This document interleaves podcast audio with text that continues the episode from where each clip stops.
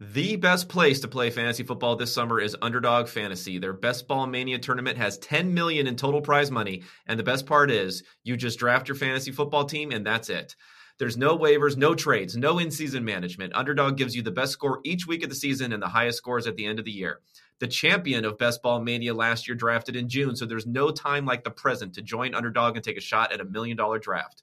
Plus, Underdog is going to double your first deposit up to $100 when you sign up with promo code PFF. Also, if you play 10 of those dollars using promo code PFF, you get a free PFF subscription. So what are you waiting for? Head to underdogfantasy.com or the App Store, play $10 with code PFF, and draft your best ball mania team today.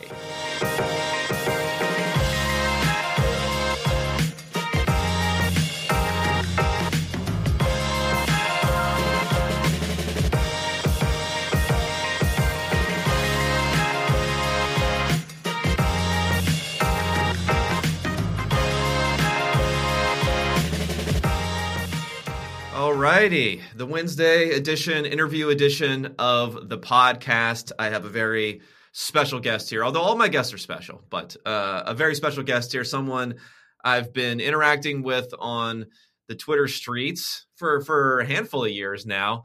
Uh, he is Ron Yurko. A little background on Ron before we get into everything here.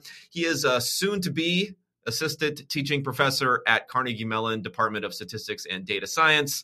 He co hosts the Open Source podcast, which discusses the latest research in sports analytics. And he has previously worked for the Pittsburgh Pirates and Zelus Analytics. You can follow him on Twitter at stat underscore Ron. First, right off the top, I noticed when I went to Carnegie Mellon, and congratulations on that, by the way. But when, when I went to the Carnegie, Carnegie Mellon website, in the recent announcements, it said changing from the Department of Statistics to the Department of Statistics and Data Science. So, do you have a take on this? This this data science taking over the world? Because for me like data science seems a little bit more squishy. Like if i were going to apply to a job and it said data scientist which is technically my title i might feel okay about that. If it said statistician i would think hmm, I, I don't know if i'm qualified for this quite honestly.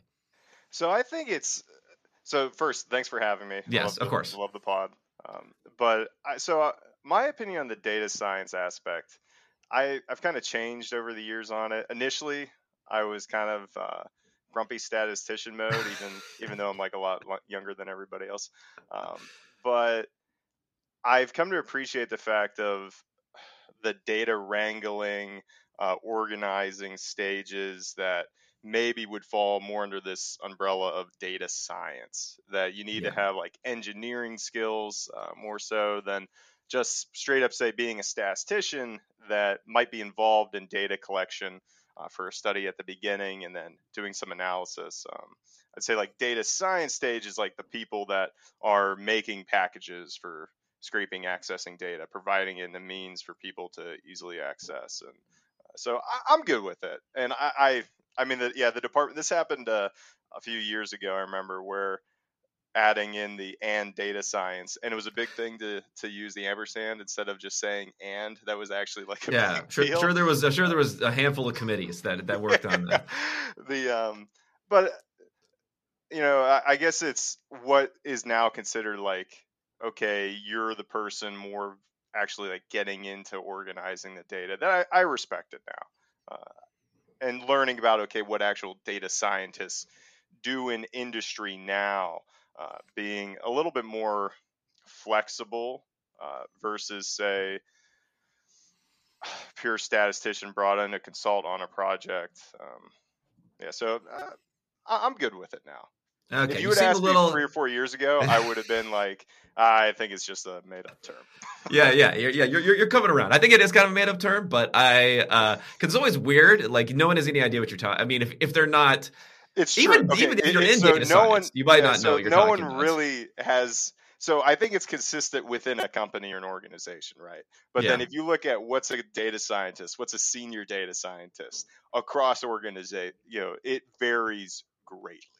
Oh yeah, yeah. Even within an organization, they'll have the data scientists who are not really that technical, but they know, you know, SQL and they can start to do some stuff in that area and they'll have that whole branch. And then they'll have like your branch with the PhDs and others in the same area. And they'll still call yeah. them both data science. So there, I think there's also kind of a little bit of a marketing job, marketing aspect probably to, to throwing that onto the title too. It's the hot term right now. Yes. Right. So if you get in the department name, you know, great things happen in terms of recruiting hey, and whatnot. Where your salary's coming from, so you got to get on board. you, you, you, gotta you gotta get on board there.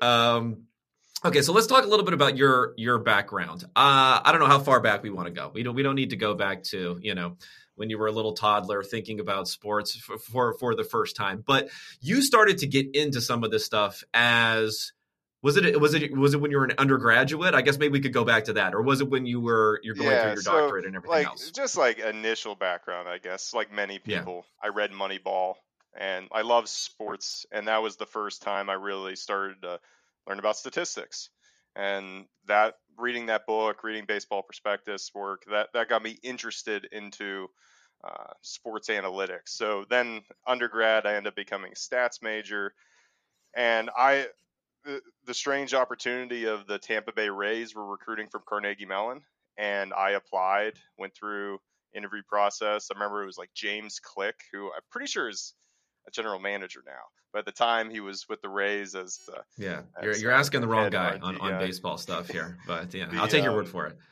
The but I ended up with this opportunity with the Rays that I could not afford. All right, just straight off the bat, this was you know sports opportunities especially at the time were very low dollar amounts that someone like me it was there was no way i could move to tampa and do this. So i then sent a cold email to the pittsburgh pirates like hey carnegie mellon internship opportunity what do you say?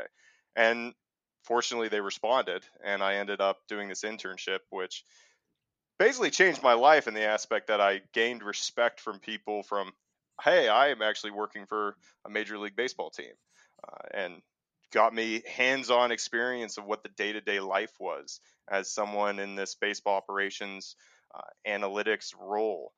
And then, fortunately, I met other like-minded people at Carnegie Mellon during that time. Uh, one of which was Maksim Horowitz, who started our sports analytics club. And I ended up uh, graduating a bit early while Max, for his senior thesis, was working on this project advised by then at the time a professor Sam Ventura who's now some executive VP, whatever role with the Buffalo Sabres, um, where he was initially interested in gathering football play by play data for fantasy and, and betting. All right, that was Max's initial interest while he was off studying abroad in London.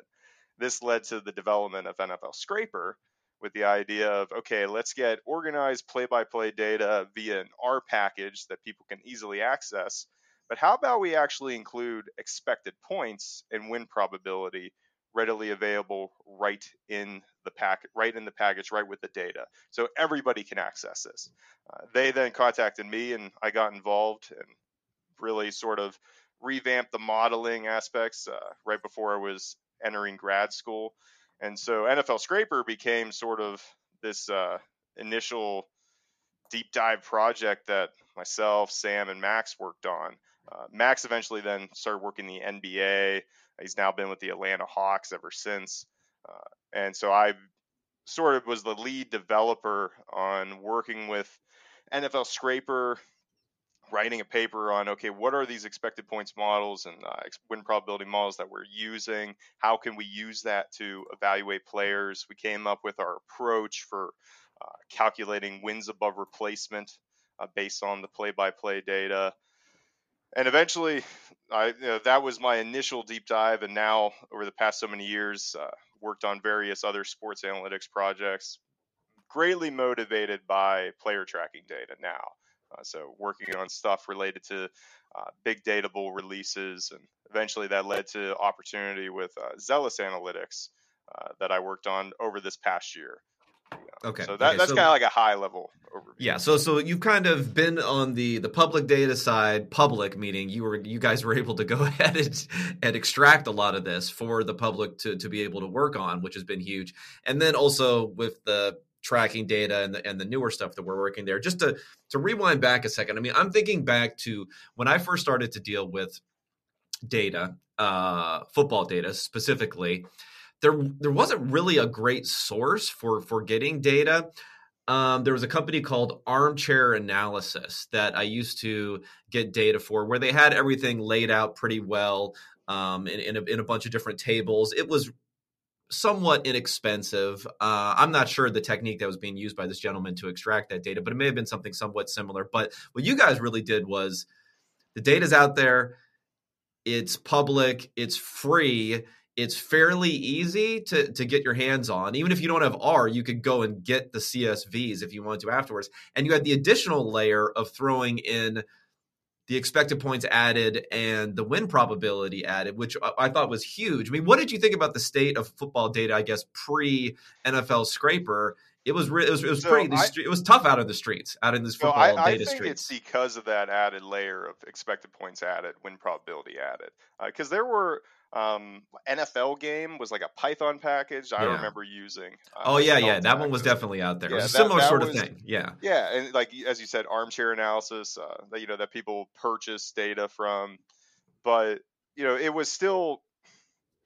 It, it wasn't you know widely known. I mean, you have work done on Football Outsiders, and they have their data, and you know, I mean, obviously there was what Brian Burke uh, worked on 20 years ago now, right?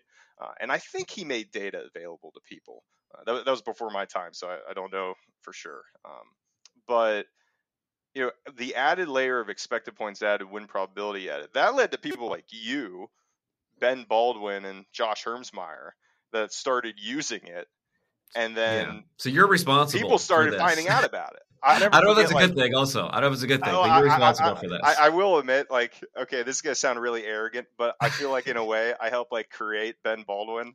Oh like, oh my god! Because Blot, I remember the literal Blot was you, you awakened. You awakened. yeah, I awakened and, him. Yeah. him to destroy the NFL. Because, yeah, because like I remember this this person like sending me messages about the package. I was like, who is this person? It was like yeah. the Twitter handle was like Google something. I don't even know. Yeah, um, yeah. But they started by uh, posting, you know, these articles on when you know the, the most impactful plays in Seahawks games. Right. And that really gathered a lot of attention. And was, hey, this is from nflscrapR. These were the top plays based on expected points added, win probability added.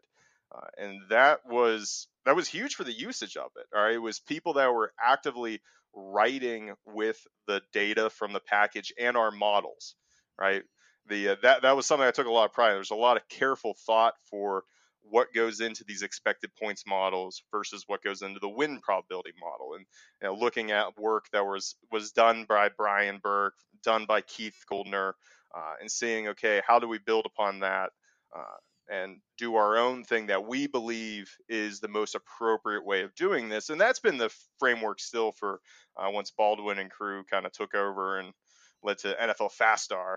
Uh, mm-hmm. You know, it's still the, effectively the same type of approach for expected points of trying to model uh, the next scoring event taking place. And as long as you have the probabilities uh, well sort of calibrated uh, for these different scoring events that could take place, then you could have an appropriate expected points model to use when thinking about uh, expected points added on a play to play basis. Because the end goal for everything we wanted to do, and this was something that uh, from Sam really sort of inspired for myself, is all of the work we wanted to be something that is actually about like player evaluation, things teams are interested in. You know, you could do a lot of work in sports analytics that, in some senses, not very interesting from like a team point of view of building you know roster construction. So we viewed it as there's a lot of low hanging fruit in football with regards to how we evaluate players, and there still is. All right, this is still a very open ended question in terms of how we use player tracking data at this level now. Uh, but what we decided was use these models, set up this framework to attempt to try to arrive at something that you see in baseball or basketball uh, for estimating like these player level impacts. Yeah, yeah. No, but I think the biggest, one of the bigger impacts has been well, number one, I would say I'm pleasantly surprised by buy-in or attention around a lot of stuff that we see out there today. I mean, there's so many people now who are doing research again based upon the same framework that you guys initially came up with and, and, growing into what it is now. So many people doing research where they put it out there and it gains a lot of attention, although it's using these somewhat opaque, you know, maybe difficult to understand concepts of expected points added or win probability added. And what you kind of start to learn is that I think the first thing is you can draw people in, like Ben would draw people in for the Seahawks by saying, here's your team, here's a way to think about what's going on with your team or here's the quarterback that you like and look how good they look on this on this on this comparison. And then people start to learn more and more about it. And now uh, one of the biggest things for me is i feel like a lot of the more cutting edge maybe is not the right word the more stat friendly type of media have also bought into this. And you're hearing it you know quoted on espn from time to time. Not we haven't got yeah, stephen no, a. smith there yet like i don't think but Kimes, from time time. right? Like yeah. you, you hear expected points added uh, what cpoe also gets tossed out around a bunch of times even there's 10 different ways to calculate that uh, you know the, you still it, it's definitely is not the way it was in 2017 when we started this it's a lot more ingrained in the discussion. So I, I do believe we had a huge impact on that route of, hey, we we we started we got this thing set up, but it didn't actually it wouldn't have happened without you know people like Ben, people like you, people like Josh that were actively then using it and communicating. Yeah. Right, people that yeah. are using it in the more front-facing articles that are much more, you know, easily accessible to more general audiences. Uh, than something like I'm going to write as a statistician trying to get publications and an academic, you know, career path. You know, it's very different than something that people can in the broader public access and read, whether it be for fantasy football purposes or just, you know, understanding their favorite team. Yeah, yeah, yeah. I think again, like there's a, there's a cycle sometimes with the adoption of analytics where if you use it in a way that backs up what people think sometimes or use it in a way that that that makes them think a little bit differently but somewhat backs up what they think then they start to buy into it then they start to learn more about it and then you can kind of move them out in different directions and like you said you had us to to, to dumb it to dumb it down for you so i guess what, what i would say though is as someone who also these numbers can be used in lots of different ways. Stats can be presented in a lot of different ways. Some of them good, some of them not so good. Do you ever look at stuff that's out there and think to yourself, "Oh man, like now now we're getting to the point where it's just being maybe used in a way that could lead to lead to less understanding in, in a sort of way or you know trying to prove a point too hard by by by manipulating it in a certain way does that ever concern you at all yeah i, I guess I, I get a bit concerned about the approaches people take um, where they start to just jump in with very complex uh, machine learning type models from the get go. Mm-hmm. Uh, and, you know, XGBoost is a favor to people. Now, I'm not saying they shouldn't do this like with the NFL path, fast start package. That's they use XGBoost for modeling expected points win probability. So XGBoost, gradient boosted trees, a very complex, almost black box sort of way of modeling data that can handle a lot of different information and hopefully have great forecasts and predictions. But it's really hard to understand what's actually going on behind the scenes in terms of how, say, you know the the yard line or the distance uh, to go to get a first down, how that's impacting like the the the probability of scoring a touchdown or whatever. Right? You're kind of just saying I don't actually care about understanding uh, how each of these things relate to my outcome of interest. Uh, but this is the popular hammer everybody uses to you know as their tool for modeling purposes. But you have to be careful in the sense of you eh, you you have to take a step back and think about how you're approaching this the data you're working with. And you don't want to just dive in with something complex and you're overfitting or whatever and you're then assuming what you've done is correct without any baselines to compare to all right? And so i, I feel like especially younger people now kind of jump in with like well, let's use a neural network. Let's use some boosting thing and they don't just compare to a simple linear model with just a couple terms in it to try to capture whatever effect on an outcome they care about whether it be some completion probability model. All right, to just have let's just base it on air yards or uh, you know, distance from the sideline or whatever variables you can use uh, versus oh let's take the most complicated machine learning approach that we've uh, we've heard about and see what happens yeah, that, yeah, that's no, like my biggest fear right now is people try to jump in overly complicated without starting with more simpler approaches at the beginning and not yeah. recognizing just limitations of the data you're working with. Or you have to rec- like when you work with play-by-play data, there's a lot of information you don't know about what's going on within the play. All right, you're only observing the beginning and the end and things about potentially who's directly involved or you know if you work at PFF then you have all sorts of other you know annotations about what's going on at the play level. Um, but you, I, I, remember the uh, when the first Big Data Bowl happened and there was this special issue of uh, by Mike Lopez who really is the person leading the innovations now in the NFL from what he's done with the Big Data Bowl. But the the change in understanding fourth down decision making once we actually had more fine grained precise measurements about ball location right and the and the line of scrimmage versus okay how that impacts which coaches were say making the right decision uh, because at the play level at this discrete level that we have access to uh, via nflscrapR, NFL FastStar, you know, we have no difference between one yard away and say uh, inches away in a sense, right? Right. Yeah, yeah, yeah. No, I think for me, when I see stuff out there, I don't know if I can even articulate it, but you can I can kind of get a sense of whether or not things are probably being done done in a right way or what level of confidence I can have. There's some face uh, validity issues. I think that almost anyone, whether you have a stats based training or not, could probably pick out of certain things. But again, I'm not maybe looking at the technical side as much as you are. So for, from your perspective, when you see something, are you looking more at like what is their approach? How are they maybe getting over their skis a little too much in what they're doing? Or do you use things like face validity when you look at what, what people are doing? Because I think what happens is, and you're mentioning you want to do these things that sound more complicated or cooler or can capture something almost you have an incentive to do that to to uh, kind of like market what you're doing in a way to, to hype up what what you're doing. So there's always that's always going to be part of what you're trying to do is to take it to this next level by using this new ingenious thing but it comes with so many more consequences of not being able to properly calibrate what you're what you're doing. Yeah the and the other thing is overconfidence in the results that they're showing of some kind uh, and thinking about like my biggest concern, I guess, actually, in a lot of sports analytics related work, it's not just football.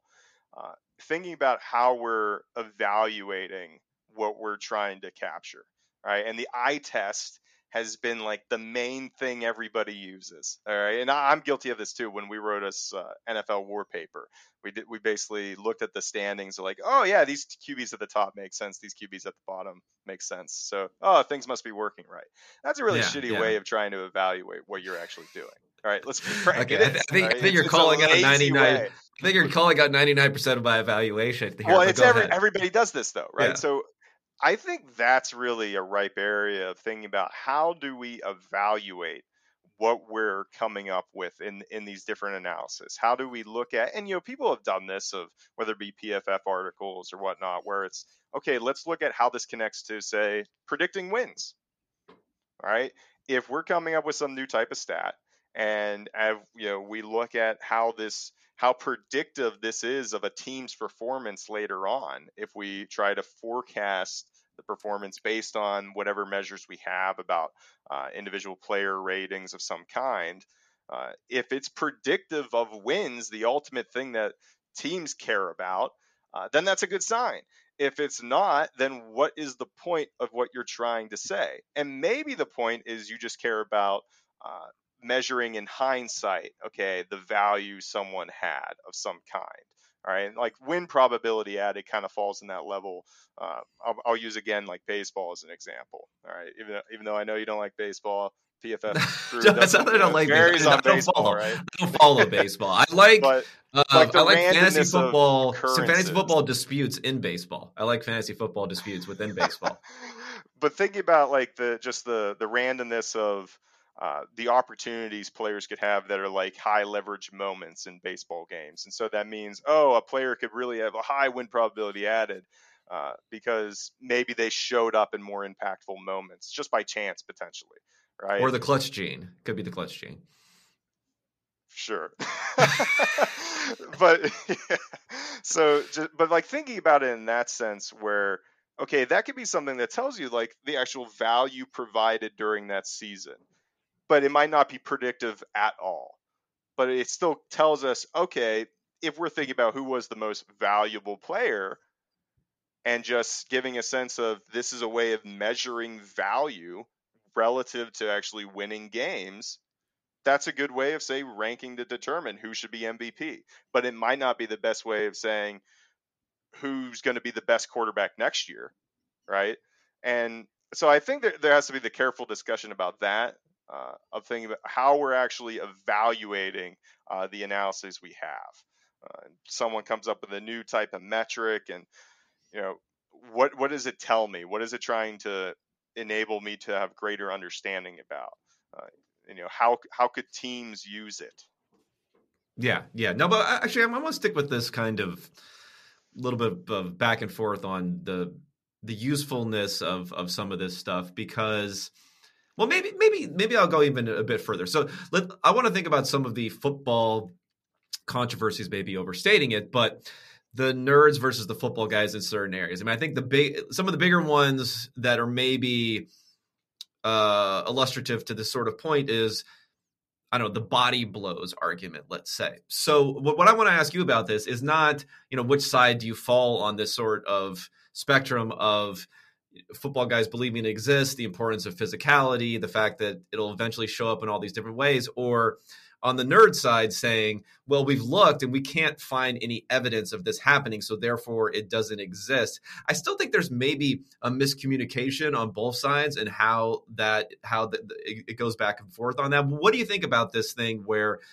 on the, the the practitioner side they're very sure that it is a thing and then on the the, the on the nerd side saying the lack of evidence means this thing does not exist.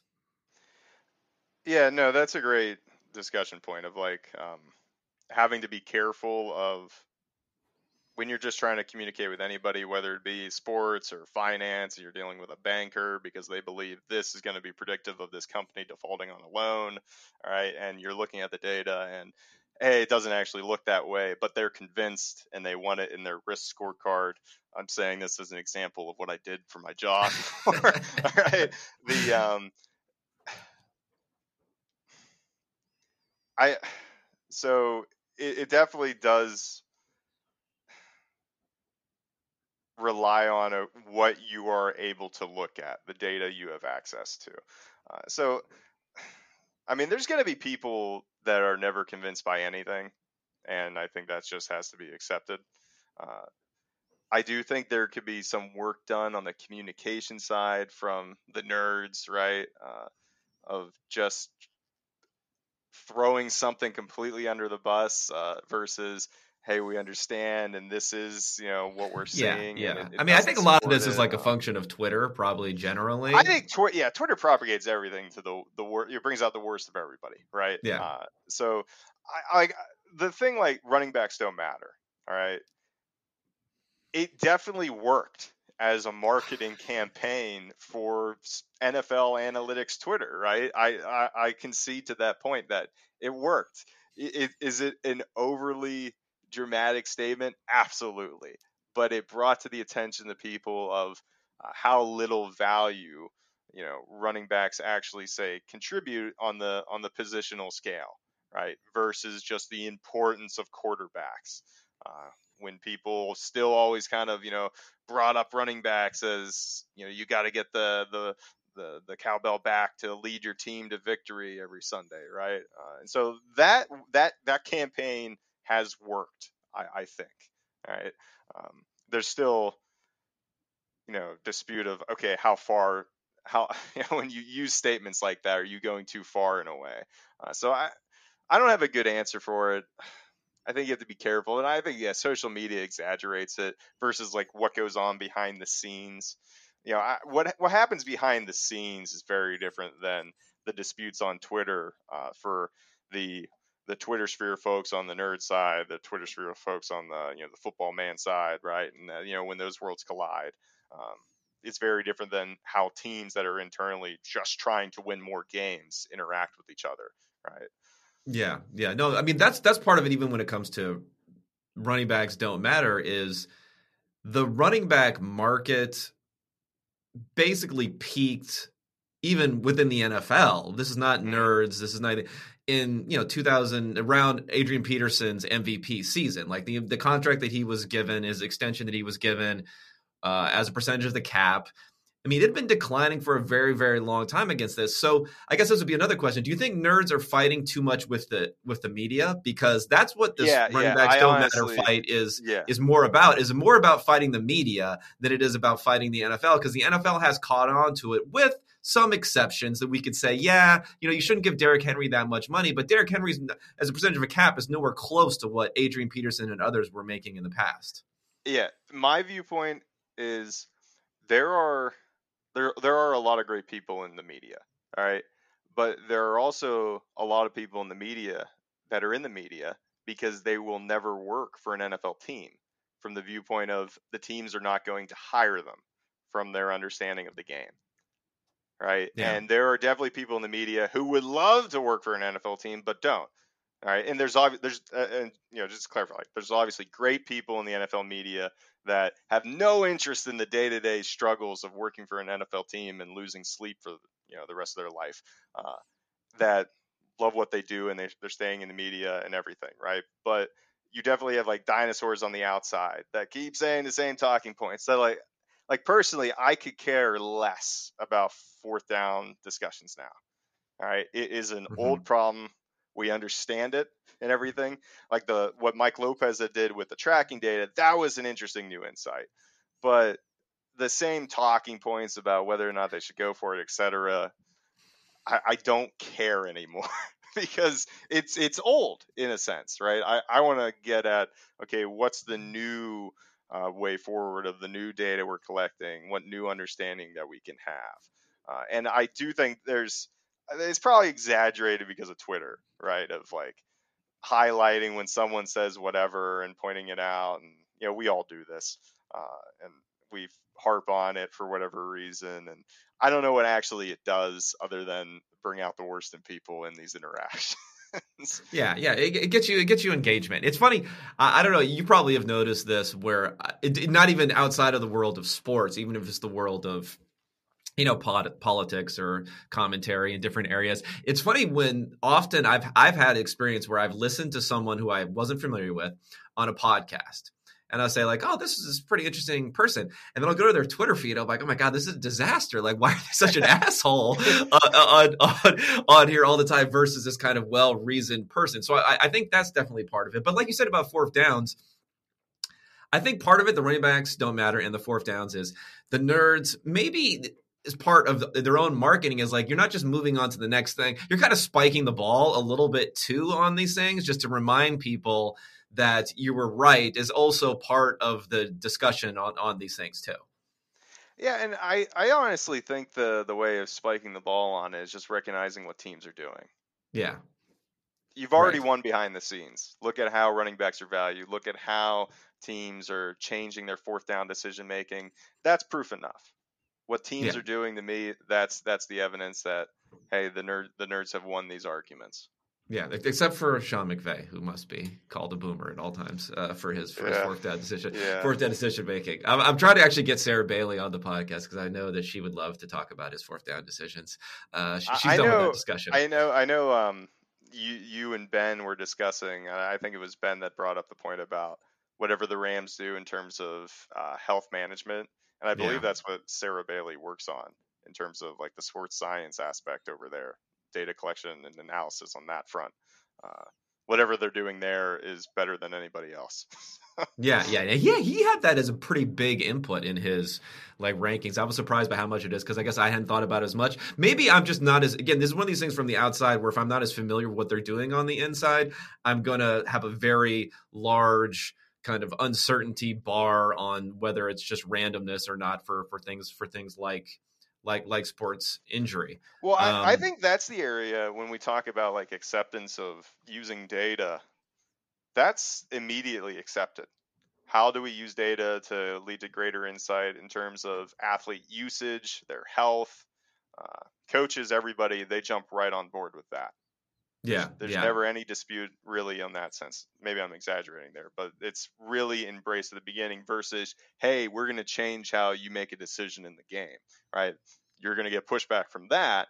But if it's about, you know, this is a warning sign potentially, and hey, a player needs rest after this type of amount of movement, all right, they're going to jump on board for, hey, this this is pretty insightful. We should keep investing in this space to lead to greater understanding for our players' health. Now, do you think that's in maybe? I mean, I'm sure there's lots of areas where the NFL is far ahead of media because I can think of. Well, I remember there was a Hard Knocks when, back when the Browns were on Hard Knocks, and Hue Jackson got into a little bit of a dispute with uh, Todd Haley and Freddie Kitchens. Um, meeting of the minds there about whether or not I think it was Duke Johnson could sit out or not, or could he just wear his pads and the soft tissue injuries. And there's also things with the Browns with Myles Garrett where Garrett was getting veteran days off. It's, it's not like early because you know he was injured during his rookie season and he had had some injuries in college and then even though he was only entering his second season he was getting rookie days off and there was a little bit of pushback about about that but you're saying that's something where the tradition of tough practicing and not being soft. I feel like at least in the NFL there might still be some pushback. Yeah, uh, no, that's a good point. Maybe about the, like uh, how it's involved at that scale. Um, I do think in the sense of just like in-game knowledge or even measuring, say, game to game. You know what? What do we believe like a level of fatigue about a player, or how much they were their their usage in this game, and you know maybe how that impacts how they're used in a following game. Uh, maybe that's more of where it's uh, leading an impact. Um, you know, I mean, you see that in other sports, right?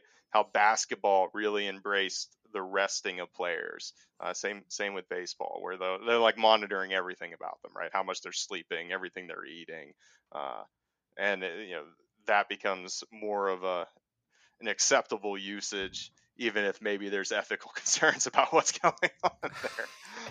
yeah, yeah. Well, yeah. Plus, I mean, it, I think there's the dynamics of those sports with having these games that are as longer seasons, right? Not meaningless, but like a lot less. It's not like yeah. NFL. You're living and dying by by every single game, no matter what franchise that you are. But um, if you can gain understanding about within a game, about yes. say maybe not having someone run this type of route repeatedly or changing how they're used within the game to preserve them, whether it be some aging wide receiver who's kind of crazy but varies when he comes in or on the field or not, right? Um, like Antonio Brown, how he was used various times.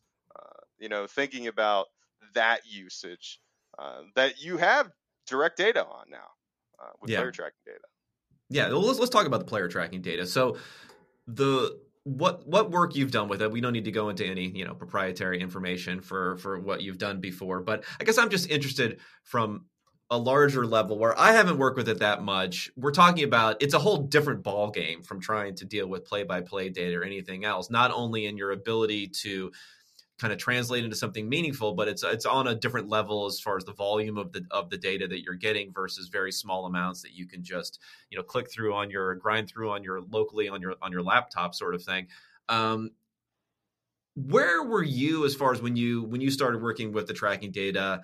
How much had you thought about from kind of like, like a to z how to make it useful or were you functioning in as far as like already having it in some sort of translatable fashion and then trying to come up with some with modeling and insights and pre- predictive uh, type of stuff off of it. So the goal right away actually like immediately what uh, our group at carnegie mellon focused on so this was uh, Sam Ventura and other PhD students at the time, along with uh, Kostas Pelechrinis at Pitt, um, we immediately were thinking about how do we take expected points win probability that's observed at the discrete play level and how do we do it in continuous time fashion. All right, so that was there was seminal work by Dan Cervone, Luke Bornn, et cetera, the, the crew that runs Zelus now. Uh, they did this stock ticker type evaluation of within basketball games, right? What's the value of the current moment as players are continuously moving on the court? And so, as soon as there was the announcement, even of player tracking data uh, and how it was starting and back when it, teams only had access to their data. You know, Sam and I were having these conversations of, okay, how do we do this at the continuous level? Say we get access to this data, what would we do? All right. Uh, and then eventually the Big Data Bowl happen. Instead of entering the competition, the group of us just decided to spend a long period of time figuring out what's the framework you need to arrive at with for a moment within the play, how do we get expected points? And so you can think of each step that happens in a play, right? The the moment of okay, ball is snapped, now is it a running play or is the QB dropping back, right? If it's a running play, then all you need to do is somehow have a model saying where will the player end up on the field, yeah. right? You, you know, have a model that just says this is negative, don't do that. Negative EPA immediately assigned to it. But you know, you know that's all you need for expected points when probability, right? Is the ending yard line. You don't even need right. to get into like oh 2D where exactly they're going to be on the field. You just need what's the ending yard line. All right, so that's great for running plays. Bam, that's all you need essentially. Uh, which that's a hard model, but for dropbacks, all right, now there's a a bunch of other steps that have to happen. Right now, you have to think about what's going to be the QB decision are they going to throw it away? Are they going to get hit? Or are they going to attempt to pass to somebody? Uh, all right, given that they attempted to pass, who are they throwing to? Given that they're throwing to this person, is it going to be complete or not? All right, and those are all models, right? And it all builds up and adds to this complexity of how we approach this problem. Uh, that ultimately, if you think about it, it's a shit ton of work. it's a lot of models. That's a technical, the technical term for it. Yeah, yes, that no. you have to be careful how you put them together to try to arrive at this sort of stock ticker of within a play what's going on. And why do we care about that? It's because we want to understand what actions matter within a football play. Because on the play to play level, you're just completely discounting how players are directly involved right? And maybe some players who are on the opposite side of the field of the action, they're not really doing anything. They don't really matter for that specific play. So if I care about dividing the credit about the the 10 yard gain and this change in expected points value, you know, I want to look at okay, which players contributed to that. And at the discrete play level, we don't know that that answer. Uh, so like we then when we first got access to this because there's a lot going on with modeling quarterback decision making and passing plays. We just went straight to all right, let's model uh, ball carrier uh, end of yard line because at the end of the day you need that for any real situation. Uh, so we're just going to go straight to the running plays to make it easier for ourselves because the whole framework requires a lot of people collectively working together for probably a year or two years to get something working that you're comfortable with. Right. And that's even just arriving at an estimate of continuous time value. It doesn't even tell you who matters or not. Right. That takes a whole other step of trying to figure out how do we parse this stock ticker that goes from snap to the end of the play and how the value is changing. Right. If I want to figure out then which players really do matter, I have to figure out what approach divvies up this change in the stock value of a play. Yeah, yeah. Now I think there's so many interesting applications of that type of analysis. At the same time, there are many opportunities for someone to be like, well, that's you know, you can't say I'm trying let me think of something here. So let's let's talk about a running play. So it'll be a little bit a little bit easier. So if you have point in time expected points added at any particular time, let's say at at handoff to the running back, you're going to have an idea of how well the scheme wise maybe the blocking versus the defense is on some sort of level maybe you can have an idea of running back if you try to figure out like running back decision making as far as where they're they're picking which hole they're picking to go into maybe you could try to work towards that maybe you could go you know how well certain teams can get on or off certain players can get in or off of blocks or can hold their blocks. But for a lot of this stuff like man i could just see players and others being like well you don't like you don't understand you know what's going on on this on this sort of play before you can actually get to the level of trying to to, to do something a different way. So what, what I'm wondering is, and maybe you've done this, because what I, what I would maybe approach some of this stuff is, is like, can can you even more than just diagnose a particular play? Can you like find very very similar plays and then see when different decisions are being made. It's, it's almost kind of like simulating what's going on in some sort of way and then try to get some insight off it. I don't know. I'm just kind of thinking out loud on, on how, it, how, how you translate having this, even if it's exactly precise knowledge of player positioning, coordinates, momentum, everything on the field, having the precise expected points added, how you translate into something that's going to help you win football games. Yeah, no, it's absolutely great points. Um, because so that's that gets at like a, why are we actually even doing this in the first yes. place, right? To come up with this fancy continuous time value of what's going on within plays. Uh, and so like the approach I like to think about that we sort of attempted uh, when I say we uh, Kostas Pelechrinis and myself and the one year's Big Data Bowl sample uh, where what we were doing was okay let's say we have some valuation of what's going on within a play. What if we model for each player you know where given their the rest of the, the team where they're at uh, and we have our history of player tracking data albeit limited uh, where would we expect to see somebody? All right, like if you're thinking about uh, after once once a, a, catch is made and you're trying to figure out uh, what value the cornerback had, uh, where they were positioned at the moment of catch versus say maybe where the average corner would have been given the positions of everybody else on the field and other knowledge you have about the play. And does that tell you what that change then in thinking of what the value of the play is at that precise moment given this corner's position versus where the average corner's position is? And then maybe we can think about like accrediting to that corner this is the value added from where they were at right? Uh, and so th- another aspect of this that makes this really hard uh, for all of like these models for player tracking data. And you could think of like the, the popular example being um, uh, with running backs, like modeling, okay, expected yards at handoff, right? There, that's that's become from the big data bowl a few years ago when the the Kaggle uh, uh, competitors that dominate Kaggle yeah, all the yeah. time. That was that, that was the that was what they were asked to do essentially. Yeah, yeah. So yeah. That, but that's been like that's been popularly used, right? Like Lopez yes. always tweets out these updates about that of where okay, you know, uh, yards gained over expected at handoff, right? Things like that, uh, and thinking about okay, yes, there was some expectation at that moment of handoff, and then they gained beyond whatever, um, but you know, okay, versus if you change that running back with somebody else and the differences in the speed that those players inherently have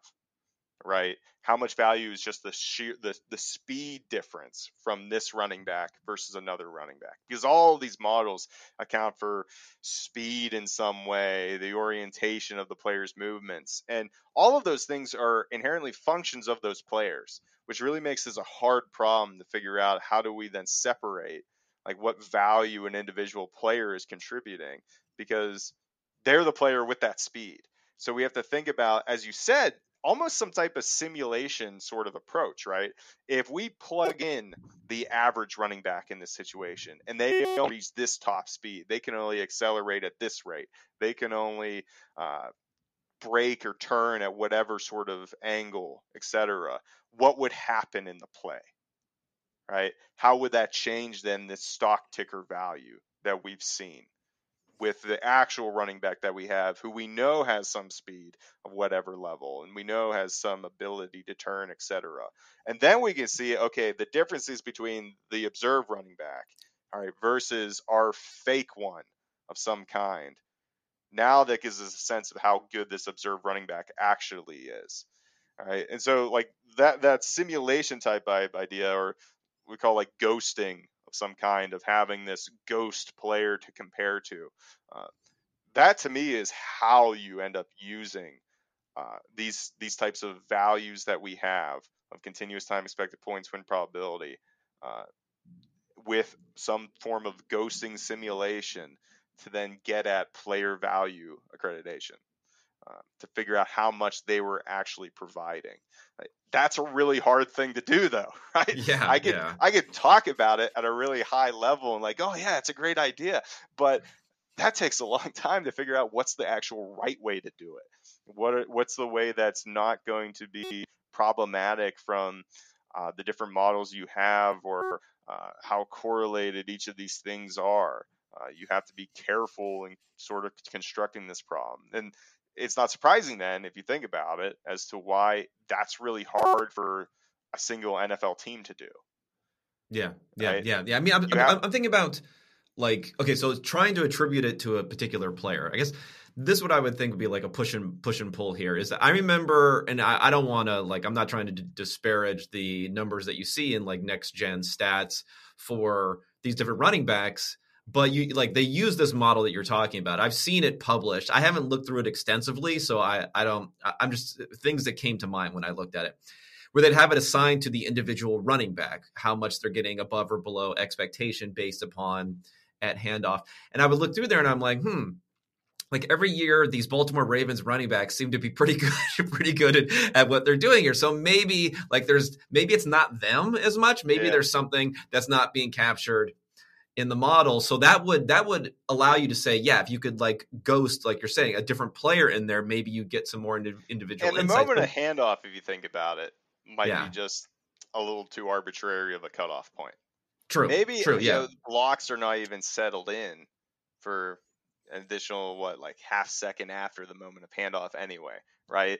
Uh, you know, whatever the situation is where okay, this is the design point of the run essentially versus oh just the moment of handoff and there's a lot that can change in fractions of a second from handoff to the next step the running back takes right for Yeah. how you know the linemen are positioned or whatever uh, and that itself could then be a where all the value was actually added right the Yeah, hole yeah, then was created in the next half second Yeah, I mean, I'm just trying to get an idea. It comes. It's the same thing with traditional stats, where you're trying to figure out that, you know, I can't tell you that player X is necessarily better than player Y, but I can tell you that when we looked at these thousand players, that these types of traits embodied in subset A seem to perform better than in subset B. We can't necessarily tell you why. So maybe if you're looking for a player, you should look for someone who would fall into subset A. Is, is, is a similar sort of thing happening with this tracking data, or do you think you really can't specifically get into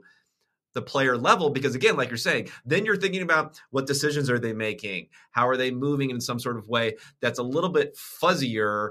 And then you're trusting what it's telling you a little bit more than you're saying, well, we know that running backs with who are fast are good, and this running back is fast, so therefore I should lean towards him more than I would otherwise. yeah i think it, i kind of lean towards like the idea of like the traits or like Yeah. the class of the players myself um, but right now i i don't think there's there there's still so much work to be done on understanding any of these outputs and results people are getting from the player tracking data whether it be like the next gen stats crew um, you know th- there's just th- this is just like a tease of what's going on essentially all right people are diving in with some initial modeling attempts and there's even dispute like i, I remember when next gen stats did like their completion probability model and then it was like they're talking about it as like a qb decision framework even though then it was using information upon the ball's ar- arrival which then that has nothing to do with the qb decision because the ball's already arrived all Yeah, right? yeah, the um so like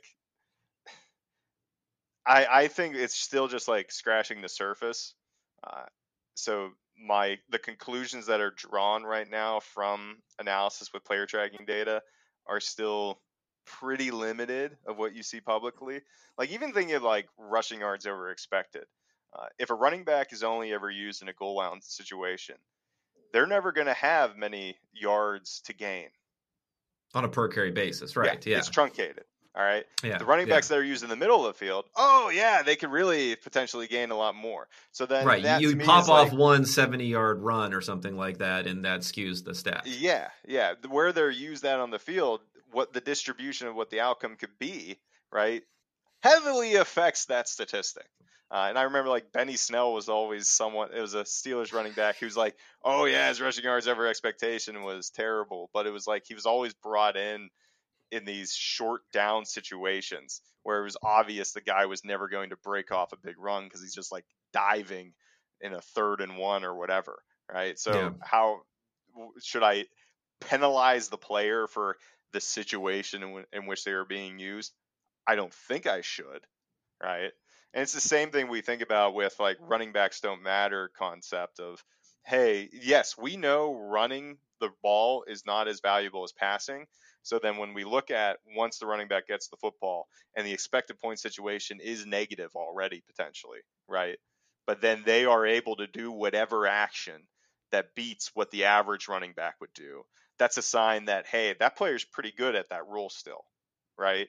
Even if maybe they're used in a way that is not going to benefit the team, then maybe you can move them into a role that would benefit the team in some capacity more so, right? Yeah. Um, you know, yeah, yeah. No, I think they're used, right?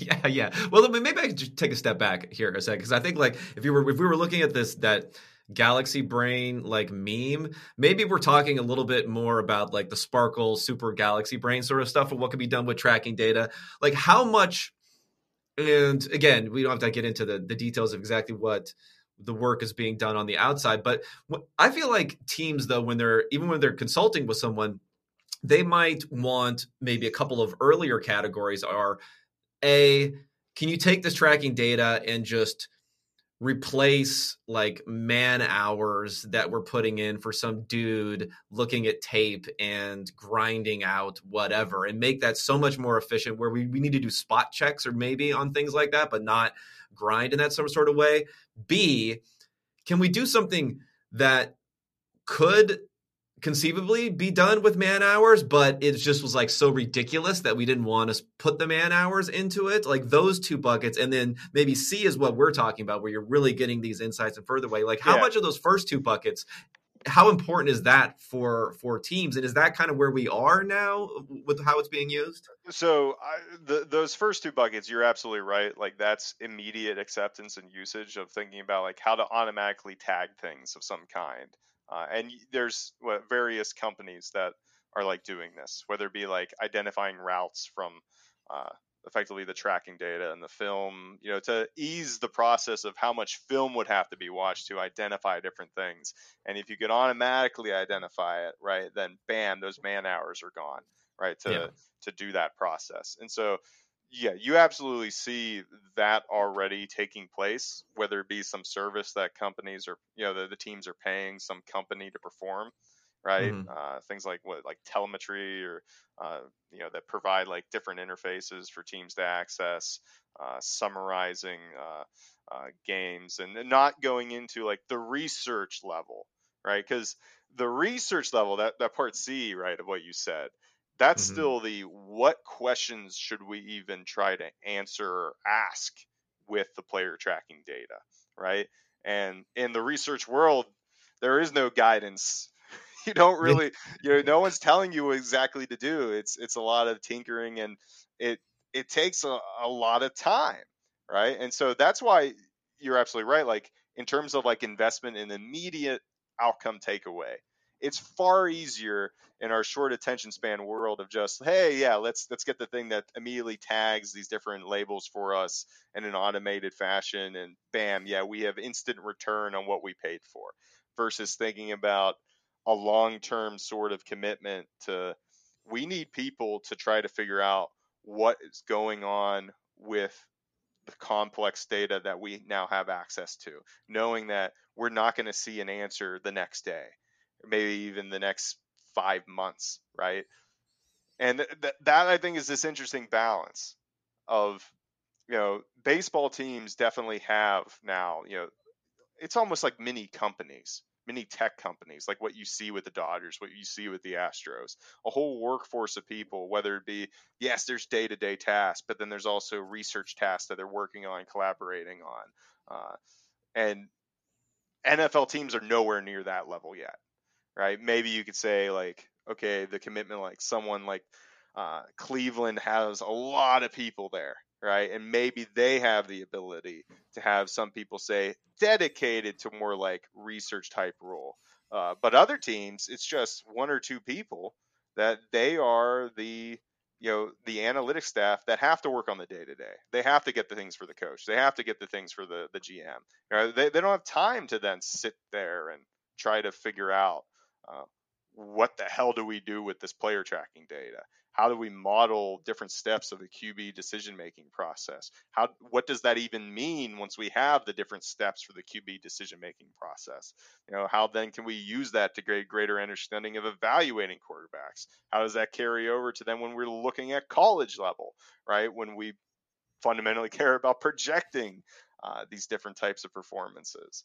Uh, so, you know, it, it's definitely like the immediate uh, you know profit in some sense of what you can do with sort of the automatic detection, the labeling that hopefully then takes a workload off. Uh, and the, that other part of the research part is a lot more harder to commit to, right? Because it's it's just going to take a lot more time, right? The payoff is not going to be right away, but you know once player tracking data uh, is up, you know is readily available at the college football level, whichever team are properly using that to get a better understanding of all you know assessing all the positions that we have access to now in terms of evaluating uh, with player tracking data which you can't do at the play by play level right? Yeah you can get a pretty good idea of with quarterbacks in a limited sense still right with great uncertainty but you can't really say anything about other players in college football with play by play data you have to rely on say evaluations of a lot of hours from you know the folks at PFF grading everything right to then be able to project forward. But once you get this windfall of what comes in uh, with player tracking data at the college level, who's ever going to be able to use that in a proper fashion is going to benefit immediately beyond everybody else, right? To start with, you know that that will create that could create a gap depending on how uh, you know teams vary in how much they're committed to understanding uh, player tracking data.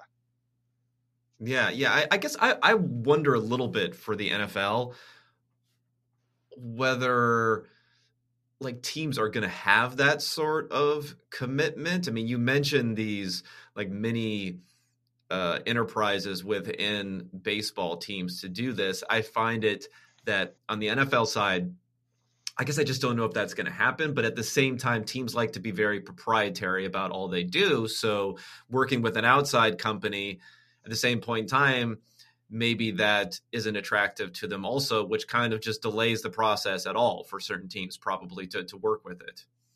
Yeah, I I do think it will eventually happen. That teams it, it will almost become like the model of what you see in the other sports. Um, it's just not there yet. And and maybe it'll just take the first story of the team that really did commit to using uh, you know investing in this research side of what you can do with the data instead of just relying on every year the big data bowl comes out and then oh let's hire that person that did this did this thing uh, you know had this cool submission um, but then only have them working on like day to day tasks and whatnot. Yeah, uh, yeah, so, and not knowing how to use them. Well, I guess it's a step up from we're going to hire uh, whatever Ivy League undergraduate uh, c- comes in because we don't know yeah. we don't know any better anyway. I mean, the thing that's still true is we're still really early in this process with player tracking data with the NFL, right? Um, yeah. Like baseball PitchFX, that was like 2008. All right, like baseball obviously started way before with the investment in analytics, but like the amount, the different types of data uh, you know, the new data we have from technology and whatnot, right? Didn't evolve until okay 2008 was PitchFX getting all the pitch level information, and then then you started to see this influx of people that worked on that entering teams, and then 2014 was MLB Statcast, and again a lot more data coming in, and then teams stepped up again. You know, football we've had play-by-play data for an extended period of time, and then annotations added to that from various sources, right? And then it's only what 2017 was when NFL tracking data started, and even at the beginning, teams only had access to their own data, which was pretty much useless other than monitoring like player usage and for you know injury sort of analysis potentially. Uh, but you know it, we're still in this early stage that I, I mean I wouldn't be surprised that 10 years from now you have a couple teams that almost resemble what you have in baseball potentially. Um, yeah, yeah. Because you're yeah. just going to have to commit to it once you, especially once college football has readily available player tracking data for teams to access. Uh, it, it, that will be the biggest you know challenge for teams to catch up with who is who is able to use that data for projecting players. Okay, well this, this leads into. There's been a great discussion, Ron, by the way, but I have a couple of final questions that that one leads directly into one of them. So if you were going to use your your crystal ball here and look in let's say five to ten years out, um, looking specifically at the NFL, where which area do you think is going to be the most affected by the tracking data and the use of tracking data? Do you think it's going to be and these these would be your choices. You can you can come up with another one if I don't get this right. But on field decisions, you know, the health and injury prevention, which we kind of talked about, has already been used quite a bit now. Um, scouting other NFL players, so pro scouting, college scouting, or you know, even within the pro scouting, kind of knowing your own players better and being able to make better contract decisions, which is kind of part of pro scouting. So maybe I won't see it necessarily as separately, but being able to value those players in, in a certain way, and maybe even using analytics to think about structuring, you know, your team and the salary cap and all of that sort of stuff, which is a little bit different than the on-field valuation of what's going on. So I, I think it's in the the scouting sense of like, okay, evaluating player performance at this level, projecting player performance at the next level I, I think that's where the impact is going to be in the in these next five years. All right, of how do we use the player tracking data to properly then assess how players are performing, whether it be like how they're able to turn, how they how fast they can, you know, how uh, you know how they can accelerate, et cetera. What what meaning does that have for their role uh, with the team? That that's where I think it will be the biggest advantage. And being able then to do that going from college to the NFL. Um, I on field decision making, I find that would be really hard to like like what you can do with player tracking data and evaluating okay yeah this cut like you're not going to tell a player like oh yeah you need to make that cut all the time because that was the one that really worked that, that's ridiculous yeah. right but yeah. that gives you a sense of hey they were able to do that within the play right? And that's because they have some inheritability that enables them to make that type of cut or whatever, right? Yeah. Uh, and they're they're able to read uh, the play action play better than other players, and so they have some inherent skill in that sense. So understanding that. Uh, from this valuation point of view, and you know, I the salary cap space that's way over my head. I have never gotten into that, uh, but connecting it, right, will uh, again be another hurdle of what's the dollar value from the impact that they have on the field. Yeah, yeah. No, no it's, it's funny. The the on field stuff, I feel like there could be an area there, but it would be pretty hard to get buy in if you're saying, "Hey, coach, have you ever thought about?" You know, maybe you should have your progressions do this versus doing that. You're probably probably not getting like a yeah, lot of a lot of buy-in yeah. in that in that sort of area. But for the college scouting, is there an issue of not having the data going back though there? Or because it's so granular do you not need the historical? So it's definitely an issue right? It, yeah, it's going to yeah. take some years to okay. in my opinion to be able to do this.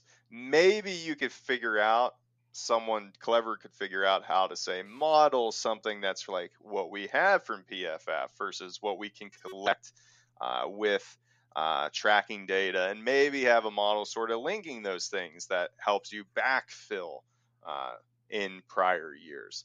Uh, someone will probably do that in some sense, um, and that could be useful. But I, I do think, yeah, it, you're absolutely right. Like, it's not going to be, oh, just after one year, now we know everything there is to know about modeling uh, college football player tracking data, and we can immediately exploit it.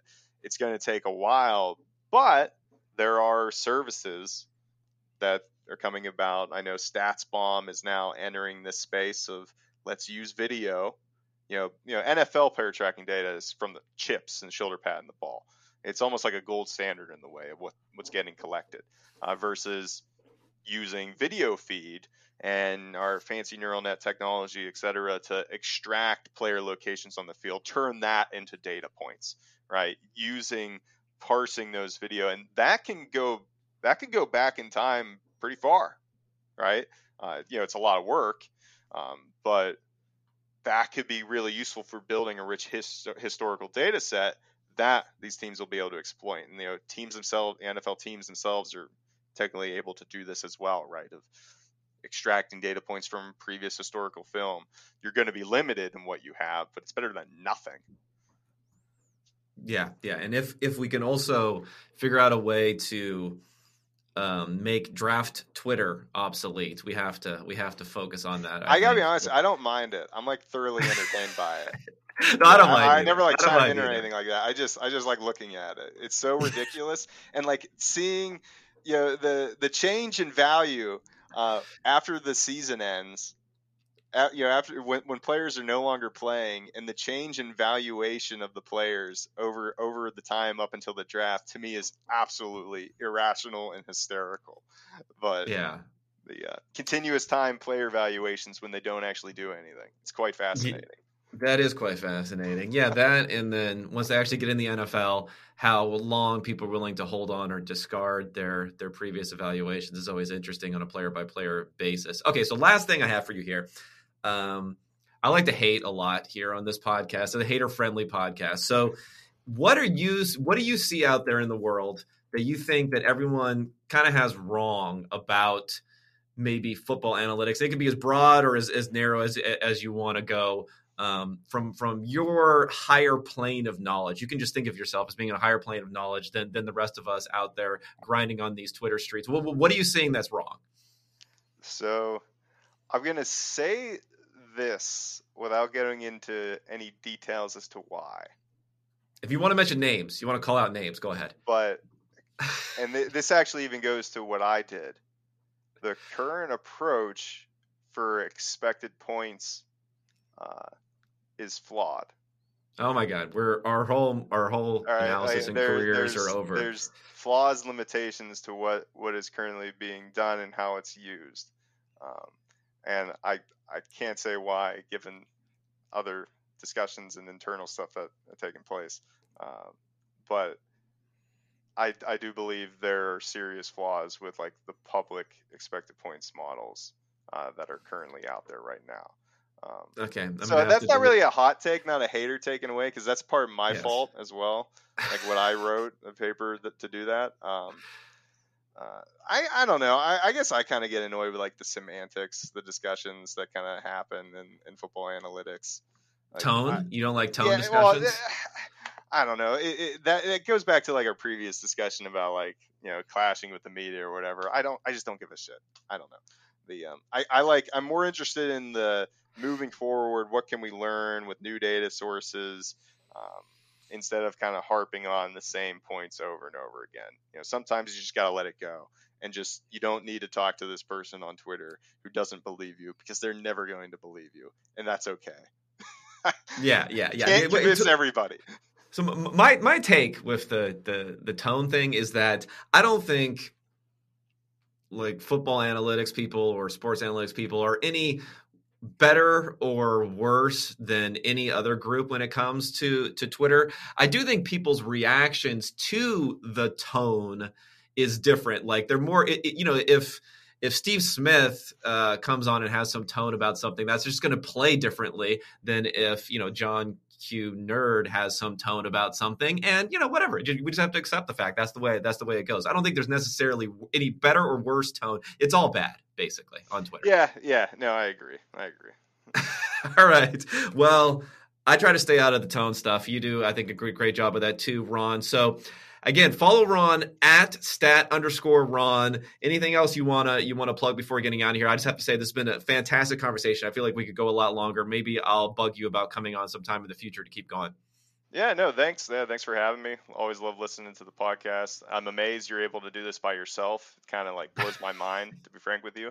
Um, but yeah, people could check out our open source sports podcast. Myself, Kostas Pelechrinis, and then also you can stay tuned for information uh, about Carnegie Mellon Sports Analytics Conference that takes place every year. It should be back in person uh, this year, hopefully sometime early November. So I'll probably be tweeting out info about that in the coming weeks ahead. Yeah, yeah. I mean, you guys are doing an awesome job there. And as you met, the names you've been mentioning out, uh, better than the Belichick tree, I would say. This the CMU tree that's been going out there has been much has, has been has been much more successful out in out in the real world, and, and we all appreciate it on the outside. Thank you. All right. Thanks so much, Ron. And thanks everyone for listening. Uh, I'll be coming back at you next week. I'm going to talk to one of uh, Ron's favorites, Josh Hermsmeyer, next week. We're going to we're going to put out our cancelable NFL take. So we get canceled by uh, football guys and media Twitter on that. But until then, thanks everyone for tuning in, and I'll talk to you then.